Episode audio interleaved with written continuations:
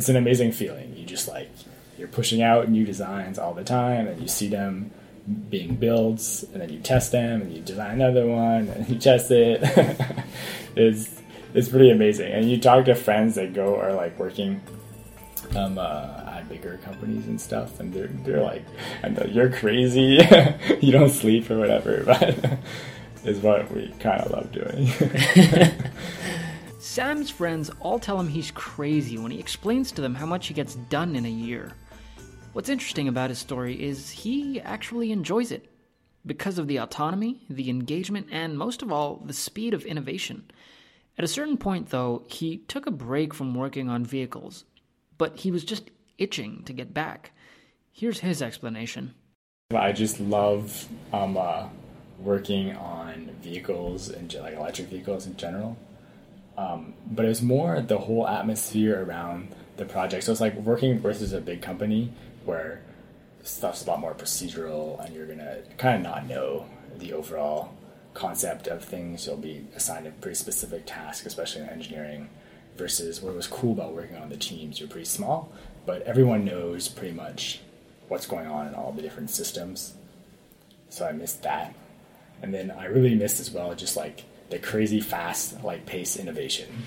It's kind of ridiculous when you think of it. Like you design like a thousand different parts, and they're like some pretty big parts, some pretty complicated parts with like a lot of power. You have like 80 kilowatts of power going through these systems, and you do all that in a few months, which is something you'll never you'll never find outside like that or a startup, right?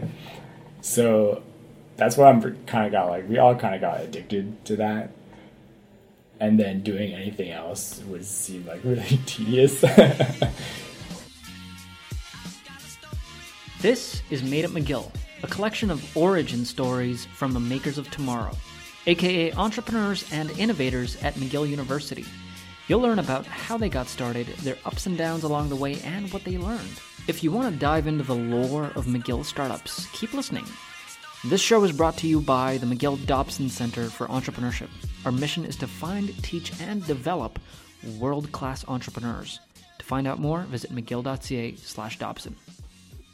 I'm your host, Mo O'Keefe, and on today's show, McGill engineering alum Sam Bruneau shares his story about Taiga Motors, which is the company he made at McGill. They're building and commercializing the world's first electric snowmobile, and in 2016, they won first place in the McGill Dobson Cup. The story begins at the engineering department, with three makers who just loved working together. So, uh, all three of the co founders we met at McGill University, and we studied engineering. Uh, we all started pretty much at the same time, uh, but we all joined for like pretty different reasons. I was just really into uh, sustainable technology. I like in foresaw going to solar or something, or like when, I joined electrical, that's what I wanted to do. And then uh, Gab just loves like kind of like hacking, like tech. You know, he like builds 3D printers before and like makes little robots and stuff. And Paul just kind of like classic mechanical engineer owns a motorcycle, just you know like loves vehicles. uh, but what, what ended up happening is we all joined these design teams at McGill. Um, I don't know if you ever saw like there's like race cars in the McConnell lobby and stuff. Yeah. So we worked on those, and in fact, like we started the the club that would build an electric race car. That was like the first uh, like year of the series of Formula SAE electric. So we went into there, and we all ended up working on that on that project together. We kind of met on that team. Uh, we like all really fell in love with the project and then like that deviated my i just wanted to work on vehicles like electric vehicles after doing that it's like super fun, fast paced uh, development, like super cutting edge. And then we ended up doing really well. Like we won some competitions and stuff that gave us a bit of recognition, uh, especially for the electric snowmobile. So then we kind of like, as we were graduating, um, uh, we saw that there was an opportunity with the tech we developed. Um, so we like contacted a bunch of ski hills and stuff and different people like would would you buy this if we made one? And it was just a resounding yes. Everyone would totally buy it with the specs we were saying we could achieve. It's like okay we got we got something going here. Um, so then basically we just had to like convince ourselves that we should launch into entrepreneurship. All our parents were like, no, you should like, cause we had job offers from like Tesla and everything, uh, through like these competitions. They kind of try and recruit you. So then your parents like, no, go work for the car companies or whatever. It's much safer. uh, but then once we like kind of made the decision, it, it was like super great. We, we never looked back. And we kind of like formulated Taiga's mission in the first kind of few months because uh, we didn't have any business plan initially. We just started knowing we could do something cool with the technology. Uh, we didn't know exactly what we wanted to do with it. Um, so then it became kind of obvious that like our mission should be to do what kind of Tesla did for cars, but for the power sports industry. Um, like snowmobiles, and then later, hopefully, you know, other other vehicles like off-road vehicles and watercraft and everything. But why electric snowmobiles in the first place? Well, there's the green factor. Snowmobiles are in fact extremely polluting. Like, it's not so well known because people often think that snowmobiles have transition away from two-stroke motors, which are terrible, to four-stroke. But it's like kind of an industry like secret. They don't talk about it that a majority of sales are still two strokes because they're cheaper to produce and they have more power. Um, uh, so they have like certain emission standards they have to meet. Um, but the more two strokes they can sell, the more money they can make. And in fact, one two stroke pollutes about as much as hundred cars. Oh. On, on like an equivalent basis per kilometer. No, it's crazy. Like uh, in the 2000s, when it was just all two strokes, now it's a bit less but back then, basically, there's like there's only like a like few hundred thousand snowmobiles and millions of cars, and the snowmobiles have like almost an equivalent impact environmentally uh, on these like oxide emissions. In a minute, Sam's going to share the most compelling reason for snowmobile riders to go electric. But first, let's go to a commercial break. This one's about the Dobson Center's free resources for entrepreneurs. If you already know about them, skip ahead exactly 60 seconds. If not, stay on the line. Pausing episode, playing commercial. I've noticed there are two characters when it comes to McGill entrepreneurs, and I want to use this break to talk about the first one Contemplative Connor. These are the people who are interested in entrepreneurship but haven't fully dived in yet. If that sounds like you, we can help. The McGill Dobson Center has packaged a toolkit of useful resources to inspire you, teach you, and help you meet other entrepreneurs. And everything is either on campus or in the cloud. First, our blog featuring lessons learned from startup events and successful McGill entrepreneurs at dobsonchronicles.com. Second, are weekly events, which are free and open to the public. You can get our full calendar at dobsonchronicles.com slash events and finally, McGill Dobson Match. Whether you're recruiting for your startup or you're looking to join one, sign up at McGillDobsonMatch.com to get started. At the next break, I'll talk to you about the second character, Committed Carol. Now, back to the show. Commercial complete. Resuming episode. So, one compelling reason to ride an electric snowmobile is that they're better for the environment. Okay, but if we're being honest with ourselves about what the market is demanding, the strongest reason for electric snowmobiles is they're actually more fun to ride. They're kind of ideally suited for being electric. Um, they go like shorter distances than cars, and then it's all about the fun, like performance factor, which is what electric is just great at, right? You get Right. that super fast acceleration, and then as well as um, uh, we all do a lot of outdoor sports, So, at this point in the podcast, you figure Sam's about to describe his long history of snowmobiling to us, right? You figure this group of guys who wants to build and commercialize the world's first electric snowmobile knew a lot about snowmobiles and rode them all the time, right? Like, that's not a crazy assumption to make. Well, here's the thing. It's ironic that we started a snowmobile company because none of us really drove snowmobiles before.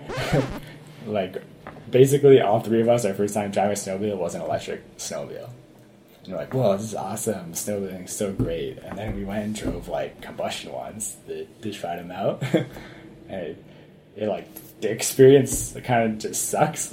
Oh, Because um, um, you're right, you're outside and nature is like peaceful. It's winter, right? Everything's super calm. And then number one is just ridiculously loud.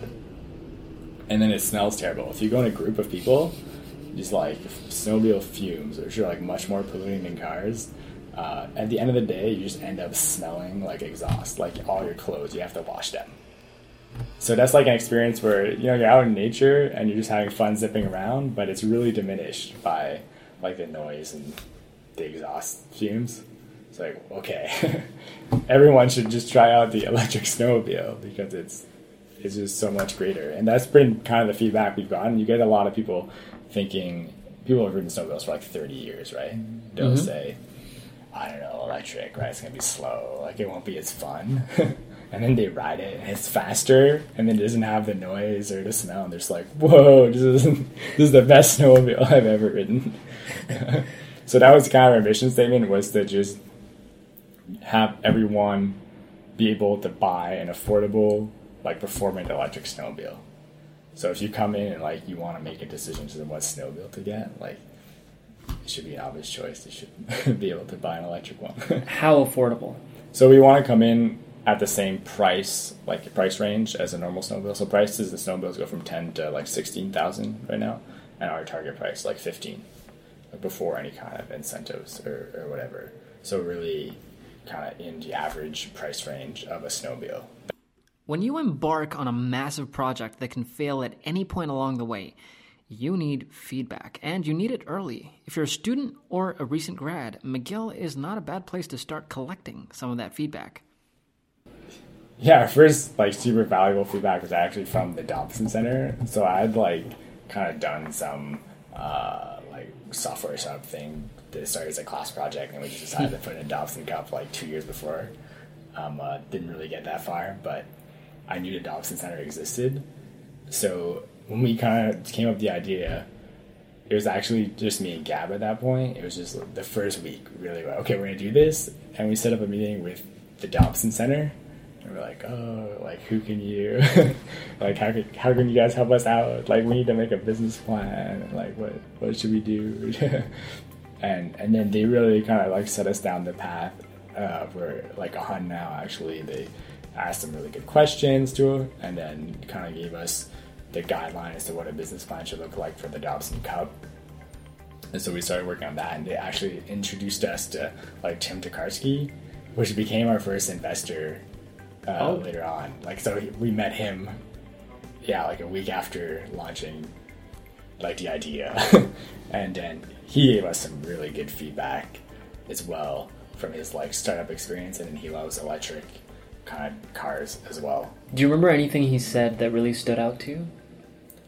Yeah, he's, he said like uh, one, just like go as lean, like as lean as possible, right? Like build that MVP with the minimum amount of resources you can, and then just like demo it. Definition of MVP Minimum viable product. This is a product with just enough features to satisfy early customers and to provide feedback for future product development. which is pretty much like our business plan. what it was been so, like you know, just we build a snowmobile with the least resources possible, and then just show the world that it can achieve what we say it can. But for a capital intensive process like building an entire vehicle, you need to raise a lot of money. And that's really, really hard. So then we kind of went looking for funding, and we were like so optimistic about it's gonna take like a month. we're gonna get money. Uh, did not. Because you have like three young engineers, they're like, we're gonna build a snowmobile like from scratch, change the industry. Here's what investors had to say about that. I don't want to touch that. Like, it's a it's a capital intensive thing, right? To develop a vehicle, especially with people with kind of a we have a somewhat of a track record from our time on doing good with the student vehicles. We don't have like an industry track record. Uh, so that's when we kind of saw it. It was gonna be hard to raise money, but we did make good partnerships at the same time. There, we we learned about all the government funding options uh, that were available. We met all the different kind of branches there, and like how we could use them in the future. The way government funding works, right, is for degree tech is you need a private investment and then they'll support you after with with some funds on like R and D and stuff. But you you still need that private investment first. And we kind of used that um, uh, to like leverage well Tim as well as like listen if you give us a bit of money then the government can give us a bit of money and they're gonna have enough money to build the first prototype. and that's exactly what they did.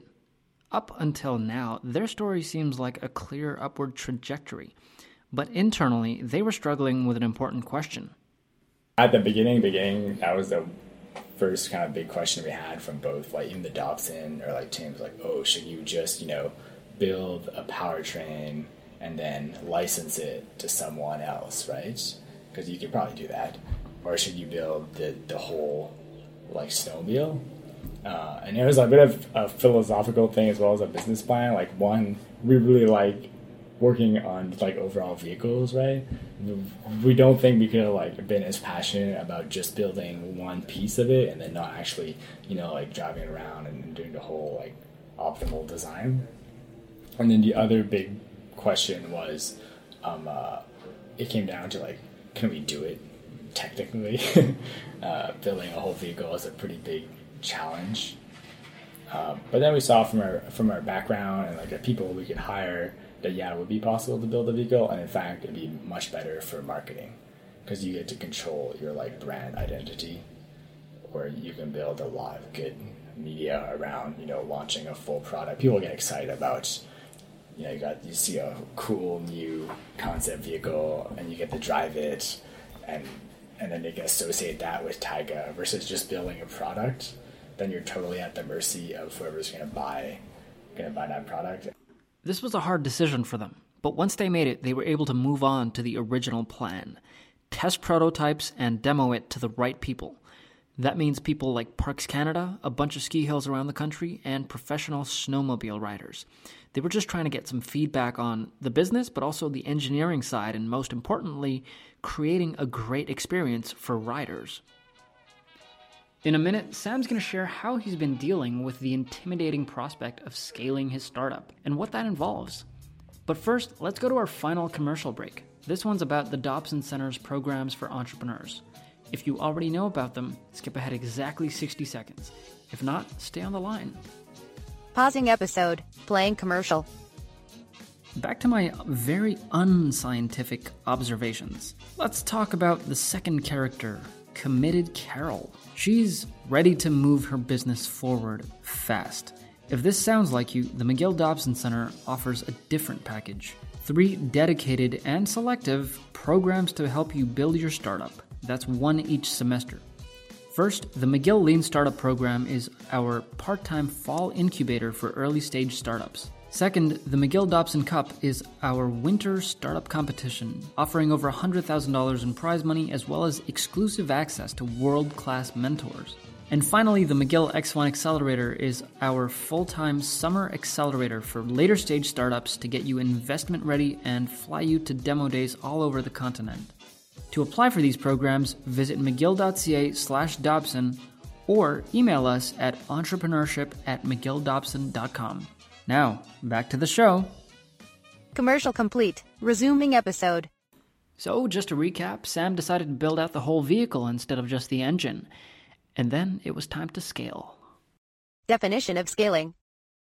The process of growing your startup exponentially in terms of who you can reach and your revenue. This phase comes after you have validated the core hypotheses of how your startup will make money. Yeah, it's quite intimidating initially because you go from being three great friends that are working on a startup on a project that's similar to what you worked on before to now being uh, like a company. So very much a startup, but you have other people working with you. Um, so it's been it's been a good learning process. Um, uh, we kind of knew it was coming initially, and we did a lot of reading into you know like what the best way is to manage the employees and build a good company culture because that's super important to us. And we're just trying to like do that now with the employees. And what's cool is like they all know we're kind of all doing this for the first time, and a lot of them also are first time working on startups. So we have like really good communication channels. Like, what can we do better? How can we do this? And we're uh, like the like lean methodology style. We're always kind of changing the way we do things um, uh, to be able to work better together. And yet, all the hard work is worth it because the work involved in building a startup tends to be intrinsically motivating. It's fun to make things with your friends. So, why should you start a startup? Once again, it's an amazing feeling. You just like, you're pushing out new designs all the time, and you see them being builds, and then you test them, and you design another one, and you test it. it's it's pretty amazing. And you talk to friends that go are like working um, uh, at bigger companies and stuff, and they're they're like, I know you're crazy, you don't sleep or whatever, but is what we kind of love doing. Once again. I hope you enjoyed that story. If you want easier access to upcoming episodes of Made at McGill, I recommend you subscribe to this podcast on whatever app you use. Also, do you have a entrepreneur in your life? Maybe your Uncle Bill, who's always talking about his grand business ideas. Consider this find one episode in this podcast that you think could give them a slight push, the little nudge that they need to begin their journey as a maker, and have them listen to that episode. And if Uncle Bill ends up turning into the next Bill Gates, who changes the world and along the way becomes a genius billionaire philanthropist, hey, you can take all the credit. Thanks for listening. Once again.